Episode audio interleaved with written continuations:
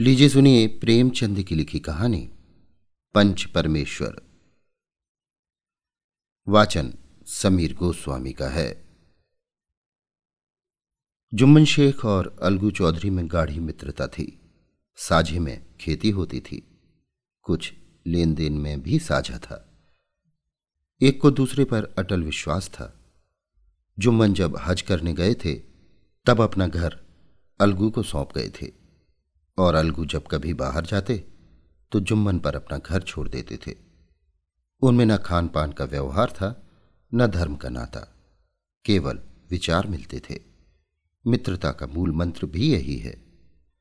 इस मित्रता का जन्म उसी समय हुआ, जब दोनों मित्र बालक ही थे, और जुम्मन के पूज्य पिता जुमराती उन्हें शिक्षा प्रदान करते थे। अलगू ने गुरुजी की बहुत सेवा की थी। खूब रकाबिया मांझी खूब प्याले धोए।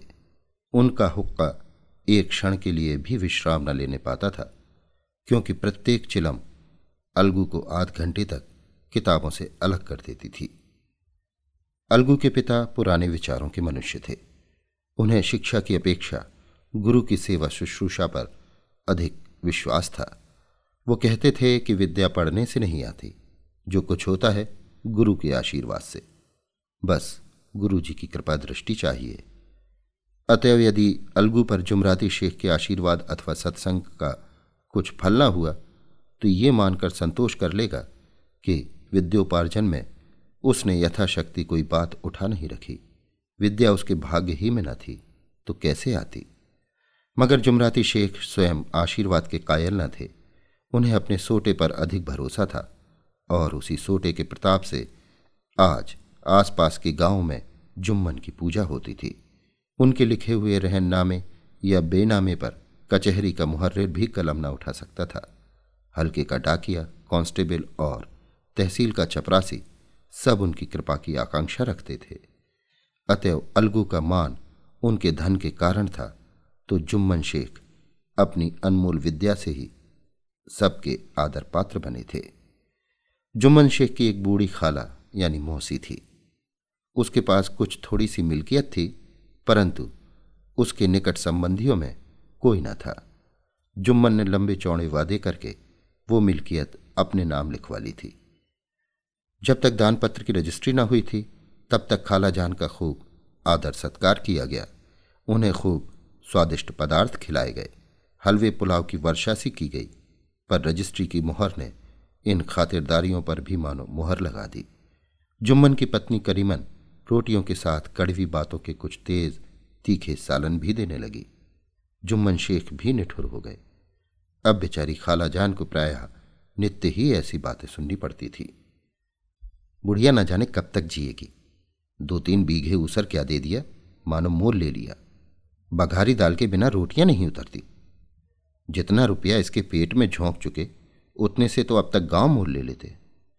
कुछ दिन खाला जान ने सुना और सहा पर जब ना सहा गया, तब जुम्मन से शिकायत की। जुम्मन ने स्थानीय कर्मचारी गृह स्वामी के प्रबंध में दखल देना उचित न समझा। कुछ दिन तक और यूँ ही रोध होकर काम चलता रहा। अंत में एक दिन खाला ने जुम्मन से कहा, बेटा, तुम्हारे साथ मेरा निर्वाह न होगा। तुम मुझे रुपए दे दिया करो, मैं अपना पका खा लूँगी। जुम्मन ने धृष्टता के साथ उत्तर दिया, रुपए क्या यहाँ फलते हैं? खाला ने नम्रता से कहा, मुझे कुछ रूखा सूखा चाहिए भी कि नहीं? जुम्मन ने गंभीर स्वर से जवाब दिया तो कोई ये थोड़ी ही समझा था कि तुम मौत से लड़कर आई हो। खाला बिगड़ गई। उन्होंने पंचायत करने की धमकी दी। जुम्मन हंसे, जिस तरह कोई शिकारी हिरन को जाल की तरफ़ जाते देखकर मन ही मन हंसता है, वो बोले हाँ ज़रूर पंचायत करो, फैसला हो जाए। मुझे भी ये रात दिन की खटखट पसंद नहीं। पंचायत में किसकी जीत होगी इस विषय में जुम्मन को कुछ भी संदेह न था। आसपास के गाँवों में ऐसा कौन था जो उनके अनुग्रहों का ऋणी न हो? ऐसा कौन था जो उसको शत्रु बनाने का साहस कर सके? किसमें इतना बल था जो उसका सामना कर सके? आसमान के फरिश्ते तो पंचायत करने आवेंगे नहीं। इसके बाद कई दिन तक बूढ़ी खाला हाथ में एक लकड़ी लिए आसपास के गाँव में दौड़ती रही। कमर झुककर कमान हो गई थी। एक एक पग चलना दूभर था, मगर बात आ पड़ी थी। उसका निर्णय करना ज़रूरी था। बिरला ही कोई आदमी होगा जिसके सामने बुढ़िया ने दुख के आँसू न बहाए हों। किसी ने तो क्यों ही ऊपरी मन से हूँ हा करके टाल दिया, और किसी ने इस अन्याय पर जमाने को गालियाँ दी। कहा, कब्र में पाँव लटके हुए हैं, आज मरे कल दूसरा दिन, पर हवस नहीं मानती। अब तुम्हें क्या चाहिए? रोटी खाओ और अल्लाह का नाम लो। तुम्हें अब खेती बाड़ी से क्या काम है? कुछ ऐसे सज्जन भी थे, जिन्हें हास रस के रसा स्वादन का अच्छा अवसर मिला। झुकी हुई कमर, पोपला मुँह, सनके से बाल। इतनी सामग्री एकत्र हो, तब हँसी क्यों ना आवे? ऐसे न्यायप्रिय, दयालु दीन वत्सल पुरुष बहुत कम थे, जिन्होंने उस अबला के दुखड़े को गौर से सुना हो और उसको सांत्वना दी हो। चारों ओर से घूम घाम कर बेचारी अलगू चौधरी के पास आई। लाठी पटक दी और दम लेकर बोली, बेटा, तुम भी दम भर के लिए मेरी पंचायत में चले आना। अलगू, मुझे बुलाकर क्या करोगे? कई गाँव के आदमी तो आवेंगे ही। खाला, अपनी विपत तो सबके आगे रो आई। अब आने ना आने का अख्तियार उनको है। अलगू, यो आने को आ जाऊँगा, मगर पंचायत में मुँह ना खोलूँगा। खाला। क्यों बेटा? अलगू, अब इसका क्या जवाब दूँ? अपनी खुशी जुम्मन मेरा पुराना मित्र है, उससे बिगाड़ नहीं कर सकता। खाला, बेटा, क्या बिगाड़ के डर से ईमान की बात ना कहोगे? हमारे सोए हुए धर्म ज्ञान की सारी संपत्ति लुट जाए तो उसे खबर नहीं होती, परंतु ललकार सुनकर वो सचेत हो जाता है, फिर उसे कोई जीत नहीं सकता। अलगू इस सवाल का कोई उत्तर न दे सका, पर उसके हृदय में ये शब्द गूंज रहे थे, क्या बिगाड़ के डर से ईमान की बात न कहोगे? संध्या समय एक पेड़ के नीचे पंचायत बैठी। शेख जुम्मन ने पहले से ही फर्श बिछा रखा था। उन्होंने पान, इलायची, हुक्के, तंबाकू आदि का प्रबंध भी किया था। हाँ, वो स्वयं अलबत्ता अलगू चौधरी के साथ जरा दूर पर बैठे हुए थे। जब पंचायत में कोई आ जाता था तब दबे हुए सलाम से उसका स्वागत करते थे। जब सूर्य अस्त हो गया और चिड़ियों की कलरव युक्त पंचायत पेड़ों पर बैठी, तब यहाँ भी पंचायत शुरू हुई। फर्श की एक एक अंगुल ज़मीन भर गई, पर अधिकांश दर्शक ही थे। निमंत्रित महाशयों में से केवल वे ही लोग पधारे थे, जिन्हें जुम्मन से अपनी कुछ कसर निकालनी थी। एक कोने में आग सुलग रही थी। नाइक ताबड़तोड़ चिलम भर रहा था। ये निर्णय करना असंभव था कि सुलगते हुए उपलों से अधिक धुआँ निकलता था या चिलम के दमों से। लड़के इधर उधर दौड़ रहे थे। कोई आपस में गाली गलौज करते और कोई रोते थे। चारों तरफ़ कोलाहल मच रहा था। गाँव के कुत्ते इस जमाव को भोज समझकर झुंड के झुंड जमा हो गए थे। पंच लोग बैठ गए तो बूढ़ी खाला ने उनसे विनती की। पंचो, आज तीन साल हुए। मैंने अपनी सारी जायदाद अपने भांजे जुम्मन के नाम लिख दी। इसे आप लोग जानते ही होंगे। जुम्मन ने तो मुझे ताहयात, रोटी कपड़ा देना कबूल किया। साल भर तो मैंने इसके साथ रो धोकर काटा, पर अब रात दिन का रोना नहीं सहा जाता। मुझे न पेट की रोटी मिलती है, न तन का कपड़ा। बेकस बेवा हूँ, कचहरी दरबार नहीं कर सकती। तुम्हारे सिवा और किसको अपना दुख सुनाऊं? तुम लोग जो राह निकाल दो, उसी राह पर चलू। अगर मुझमें कोई ऐप देखो तो मेरे मुँह पर थप्पड़ मारो। जुम्मन में बुराई देखो तो उसे समझाओ, क्यों एक बेकस की आह लेता है? मैं पंचों का हुक्म सिर माथे पर चढ़ाऊँगी। रामधन मिश्र, जिनके कई असामियों को जुम्मन ने अपने गाँव में बसा लिया था, बोले, जुम्मन मिया, किसे पंच बदते हो? अभी से इसका निपटारा कर लो। फिर जो कुछ पंच कहेंगे, वही मानना पड़ेगा। जुम्मन को इस समय सदस्यों में विशेषकर वे ही लोग दीख पड़े, जिनसे किसी न किसी कारण उनका वैमनस्य था। जुम्मन बोले, पंचों का हुक्म अल्लाह का हुक्म है। खाला जान जिसे चाहे उसे बदे। मुझे कोई उज्र नहीं। खाला ने चिल्लाकर कहा, अरे अल्लाह के बंदे, पंचों का नाम क्यों नहीं बता देता? कुछ मुझे भी तो मालूम हो। जुम्मन ने क्रोध से कहा, इस वक्त मेरा मुँह ना खुलवाओ। तुम्हारी बन पड़ी है, जिसे चाहो पंच बदो। खाला जान जुम्मन के आक्षेप को समझ गई।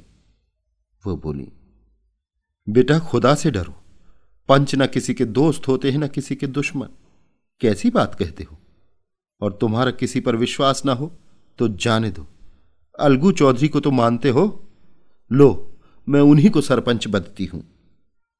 जुम्मन शेख आनंद से फूल उठे, परंतु भावों को छिपाकर बोले, अलगू ही सही, मेरे लिए जैसे रामधन वैसे अलगू। अलगू इस झमेले में फंसना नहीं चाहते थे, वे कन्नी काटने लगे, बोले, खाला तुम तो जानती हो कि मेरी जुम्मन से गाढ़ी दोस्ती है।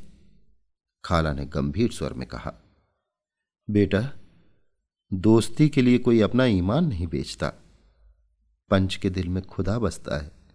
पंचों के मुँह से जो बात निकलती है, वो खुदा की तरफ़ से निकलती है। अलगू चौधरी सरपंच हुए। रामधन मिश्र और जुम्मन के दूसरे विरोधियों ने बुढ़िया को मन में बहुत कोसा। अलगू चौधरी बोले, शेख जुम्मन, हम और तुम पुराने दोस्त हैं। जब काम पड़ा, तुमने हमारी मदद की है और हम भी जो कुछ पन पड़ा, तुम्हारी सेवा करते हैं। मगर इस समय तुम और बूढ़ी खाला दोनों हमारी निगाह में बराबर हो। तुमको पंचों से जो कुछ अर्ज़ करनी हो, करो। जुम्मन को पूरा विश्वास था कि अब बाजी मेरी है। अलगू ये सब दिखावे की बातें कर रहा है।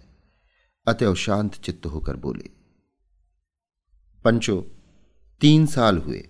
खाला जान ने अपनी जायदाद मेरे नाम हिब्बा कर दी थी। मैंने उन्हें ताहयात, खाना, कपड़ा देना कबूल किया था। खुदा गवाह है, आज तक मैंने खाला जान को कोई तकलीफ़ नहीं दी। मैं उन्हें अपनी माँ के समान समझता हूँ। उनकी खिदमत करना मेरा फ़र्ज़ है। मगर औरतों में जरा अनमन रहती है। उसमें मेरा क्या बस है? खाला जान मुझसे माहवार खर्च अलग मांगती है। जायदाद जितनी है, वो पंचों से छिपी नहीं। उससे इतना मुनाफा नहीं होता कि माहवार खर्च दे सकूँ। इसके अलावा, हिब्बा नामे में माहवार खर्च का कोई ज़िक्र नहीं। नहीं तो मैं भूल कर भी इस झमेले में न पड़ता। बस मुझे यही कहना है। आइंदा पंचों का अख्तियार है, जो फैसला चाहे, करें। अलगू चौधरी को हमेशा कचहरी से काम पड़ता था। अतः वो पूरा कानूनी आदमी था। उसने जुम्मन से जिरह शुरू की। एक एक प्रश्न जुम्मन के हृदय पर हथौड़े की चोट की तरह पड़ता था। रामधन मिश्र इन प्रश्नों पर मुग्ध हुए जाते थे।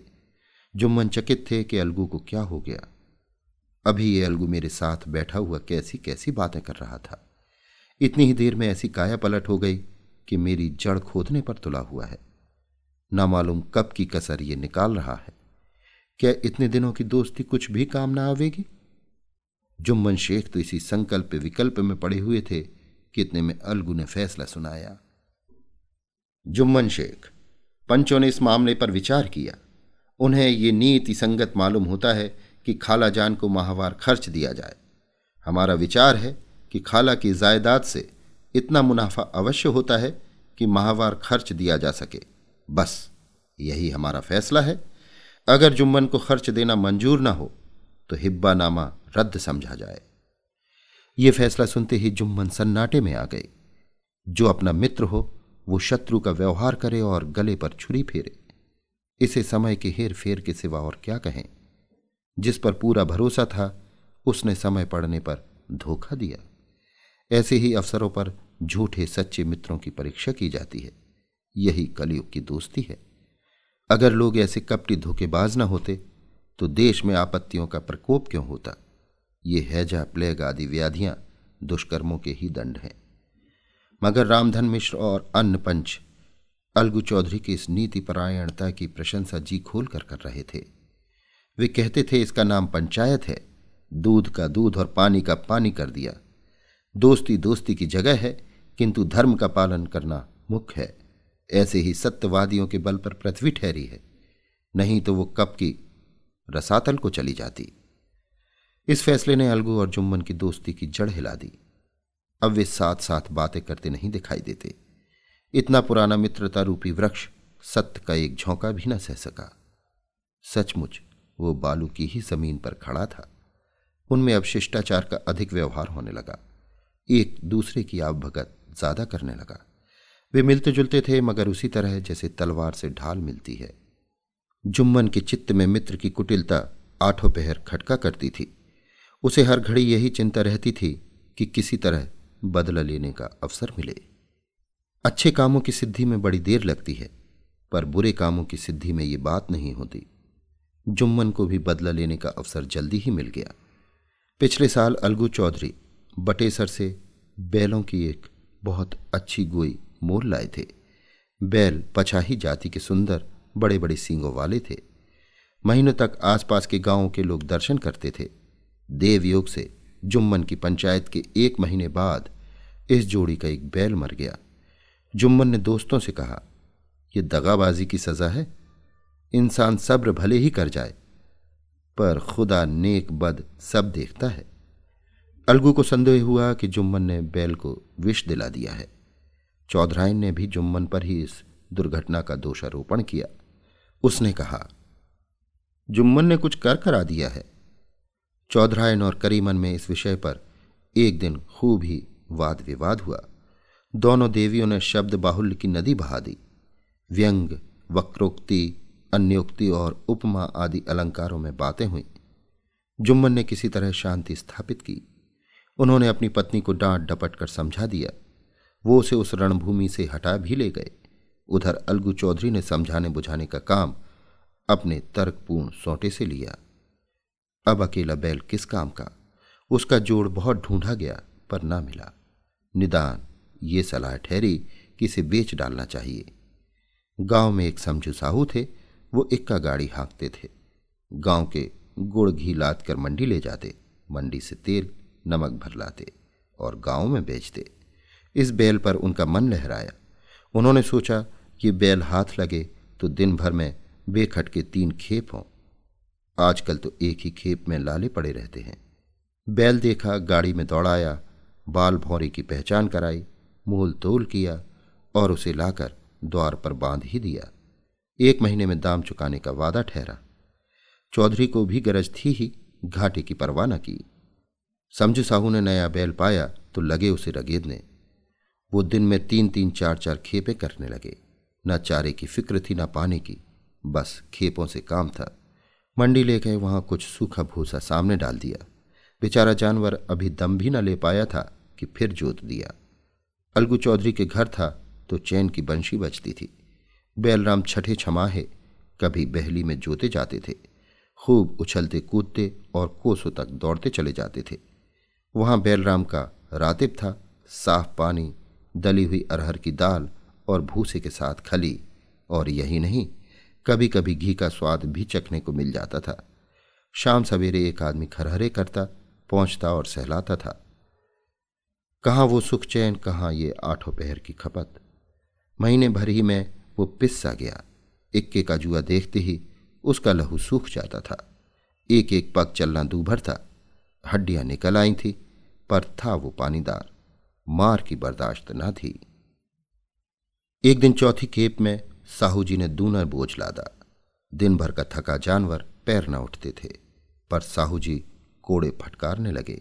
बस फिर क्या था? बैल कलेजा तोड़कर चला। कुछ दूर दौड़ा और चाहा कि जरा दम ले लूँ, पर साहू जी को जल्दी पहुँचने की फ़िक्र थी, अतः उन्होंने कई कोड़े बड़ी निर्दयता से फटकारे। बैल ने एक बार फिर ज़ोर लगाया, पर अब की बार शक्ति ने जवाब दे दिया। वो धरती पर गिर पड़ा और ऐसा गिरा कि फिर ना उठा। साहू जी ने बहुत पीटा, टांग पकड़कर खींचा, नथनों में लकड़ी ठूंस दी, पर कहीं मृतक भी उठ सकता है। तब साहू जी को कुछ शक हुआ। उन्होंने बैल को गौर से देखा, खोलकर अलग किया और सोचने लगे कि गाड़ी कैसे घर पहुँचे। बहुत चीखे चिल्लाए, पर देहात का रास्ता बच्चों की आँख की तरह साँझ होते ही बंद हो जाता है। कोई नज़र न आया। आसपास कोई गाँव भी न था। मारे क्रोध के उन्होंने मरे हुए बैल पर और दुटे लगाए और कोसने लगे, अब आगे तुझे मरना ही था तो घर पहुंचकर मरता। ससरा बीच रास्ते ही में मर गया, अब गाड़ी कौन खींचे? इस तरह साहू जी खूब जले भुने कई बोरे गुड़ और कई पीपे घी उन्होंने बेचे थे। दो ढाई सौ रुपये कमर में बंधे थे। इसके सिवा गाड़ी पर कई बोरे नमक के थे।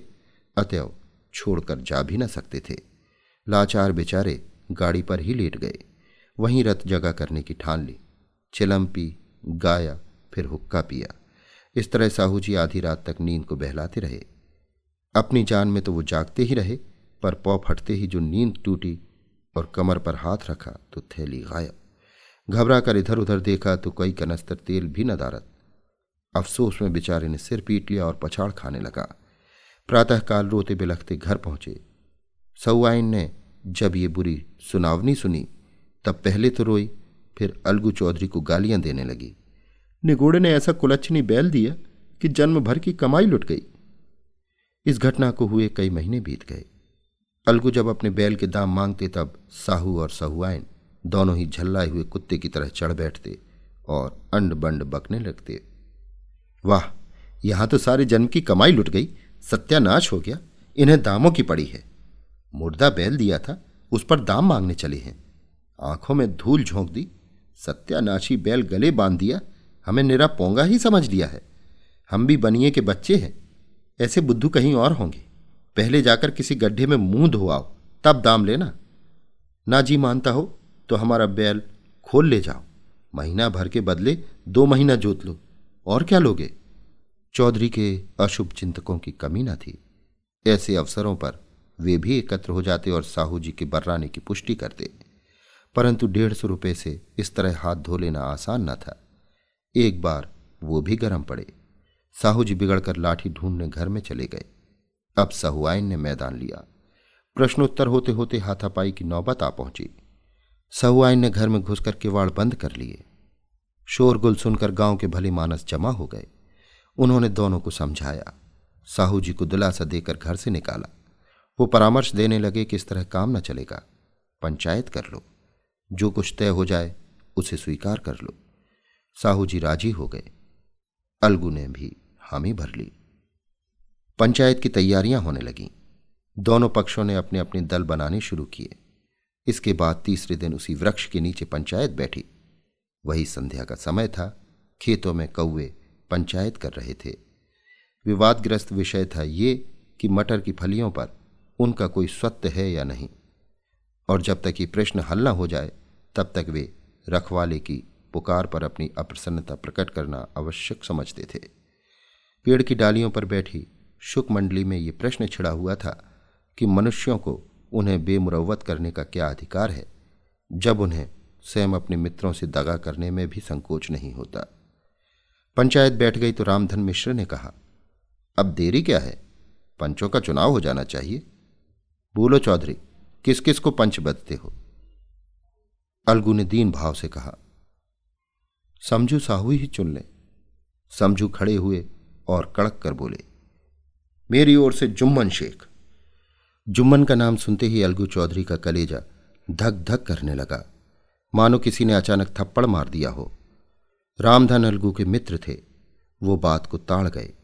पूछा, क्यों चौधरी? तुम्हें कोई उज्र तो नहीं?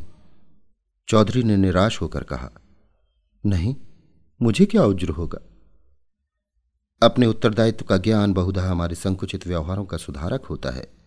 जब हम राह भूलकर भटकने लगते हैं, तब यही ज्ञान हमारा विश्वसनीय पथ प्रदर्शक बन जाता है।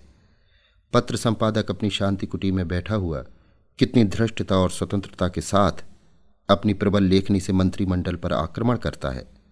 परंतु ऐसे अवसर आते हैं जब वो स्वयं मंत्रिमंडल में सम्मिलित होता है। मंडल के भवन में पग धरते ही उसकी लेखनी कितनी मर्मज्ञ, कितनी विचारशील, कितनी न्यायपरायण हो जाती है। इसका कारण उत्तरदायित्व का ज्ञान है। नवयुवक युवावस्था में कितना उद्दंड रहता है। माता पिता उसकी ओर से कितने चिंतित रहते हैं। वे उसे कुल कलंक समझते हैं। परंतु थोड़े ही समय में परिवार का बोझ सिर पर पड़ते ही वो अव्यवस्थित चित्त उन्मत्त युवक कितना धैर्यशील, कैसा शांत चित्त हो जाता है। ये भी उत्तरदायित्व के ज्ञान का फल है। जुम्मन शेख के मन में भी सरपंच का उच्च स्थान ग्रहण करते ही अपनी ज़िम्मेदारी का भाव पैदा हुआ। उसने सोचा, मैं इस वक्त न्याय और धर्म के सर्वोच्च आसन पर बैठा हूँ। मेरे मुँह से इस समय जो कुछ निकलेगा वो देववाणी के सदृश्य है। और देववाणी में मेरे मनोविकारों का कदापि समावेश न होना चाहिए। मुझे सत्य से जौ भर भी टलना उचित नहीं। पंचों ने दोनों पक्षों से सवाल जवाब करने शुरू किए। बहुत देर तक दोनों दल अपने अपने पक्ष का समर्थन करते रहे। इस विषय में तो सब सहमत थे कि समझू को बैल का मूल्य देना चाहिए। परंतु दो महाशय इस कारण रियासत करना चाहते थे कि बैल के मर जाने से समझू को हानि हुई। इसके प्रतिकूल दो सभ्य मूल के अतिरिक्त समझू को दंड भी देना चाहते थे, जिससे फिर किसी को पशुओं के साथ ऐसी निर्दयता करने का साहस न हो। अंत में जुम्मन ने फैसला सुनाया। अलगू चौधरी और समझू साहू, पंचों ने तुम्हारे मामले पर अच्छी तरह विचार किया। समझू को उचित है कि बैल का पूरा दाम दे। जिस वक्त उन्होंने बैल लिया उसे कोई बीमारी न थी। अगर उसी समय दाम दे दिए जाते तो आज समझू से फिर लेने का आग्रह न करते। बैल की मृत्यु केवल इस कारण हुई कि उससे बड़ा कठिन परिश्रम लिया गया और उसके दाने चारे का कोई अच्छा प्रबंध न किया गया। रामधन मिश्र बोले, समझू ने बैल को जानबूझकर मारा है, अतः उससे दंड लेना चाहिए। चुम्बन बोले, ये दूसरा सवाल है। हमको इससे कोई मतलब नहीं। झगड़ू साहू ने कहा, समझू के साथ कुछ रियायत होनी चाहिए? जुम्मन बोले, ये अलगू चौधरी की इच्छा पर निर्भर है। ये रियायत करे तो उनकी भलमनसी। अलगू चौधरी फूले न समाये, उठ खड़े हुए और ज़ोर ज़ोर से बोले, पंच परमेश्वर की जय। इसके साथ ही चारों ओर से प्रतिध्वनि हुई, पंच परमेश्वर की जय। प्रत्येक मनुष्य जुम्मन की नीति को सराहता था। इसे कहते हैं न्याय। ये मनुष्य का काम नहीं, पंच में परमेश्वर वास करते हैं। ये उन्हीं की महिमा है। पंच के सामने खोटे को कौन खरा कह सकता है? थोड़ी देर बाद जुम्मन अलगू के पास आए और उनके गले लिपट कर बोले, भैया, जब से तुमने मेरी पंचायत की, तब से मैं तुम्हारा प्राण घातक शत्रु बन गया था। पर आज मुझे ज्ञात हुआ कि पंच के पद पर बैठकर ना कोई किसी का दोस्त होता है, न दुश्मन। न्याय के सिवा उसे और कुछ नहीं सूझता। आज मुझे विश्वास हो गया है कि पंच की जबान से खुदा बोलता है। अलगू रोने लगे। इस पानी से दोनों दिलों का मैल धुल गया। मित्रता की मुरझाई हुई लता फिर हरी हो गई। अभी आप सुन रहे थे प्रेमचंद की लिखी कहानी, पंच परमेश्वर। वाचन। समीर गोस्वामी का था।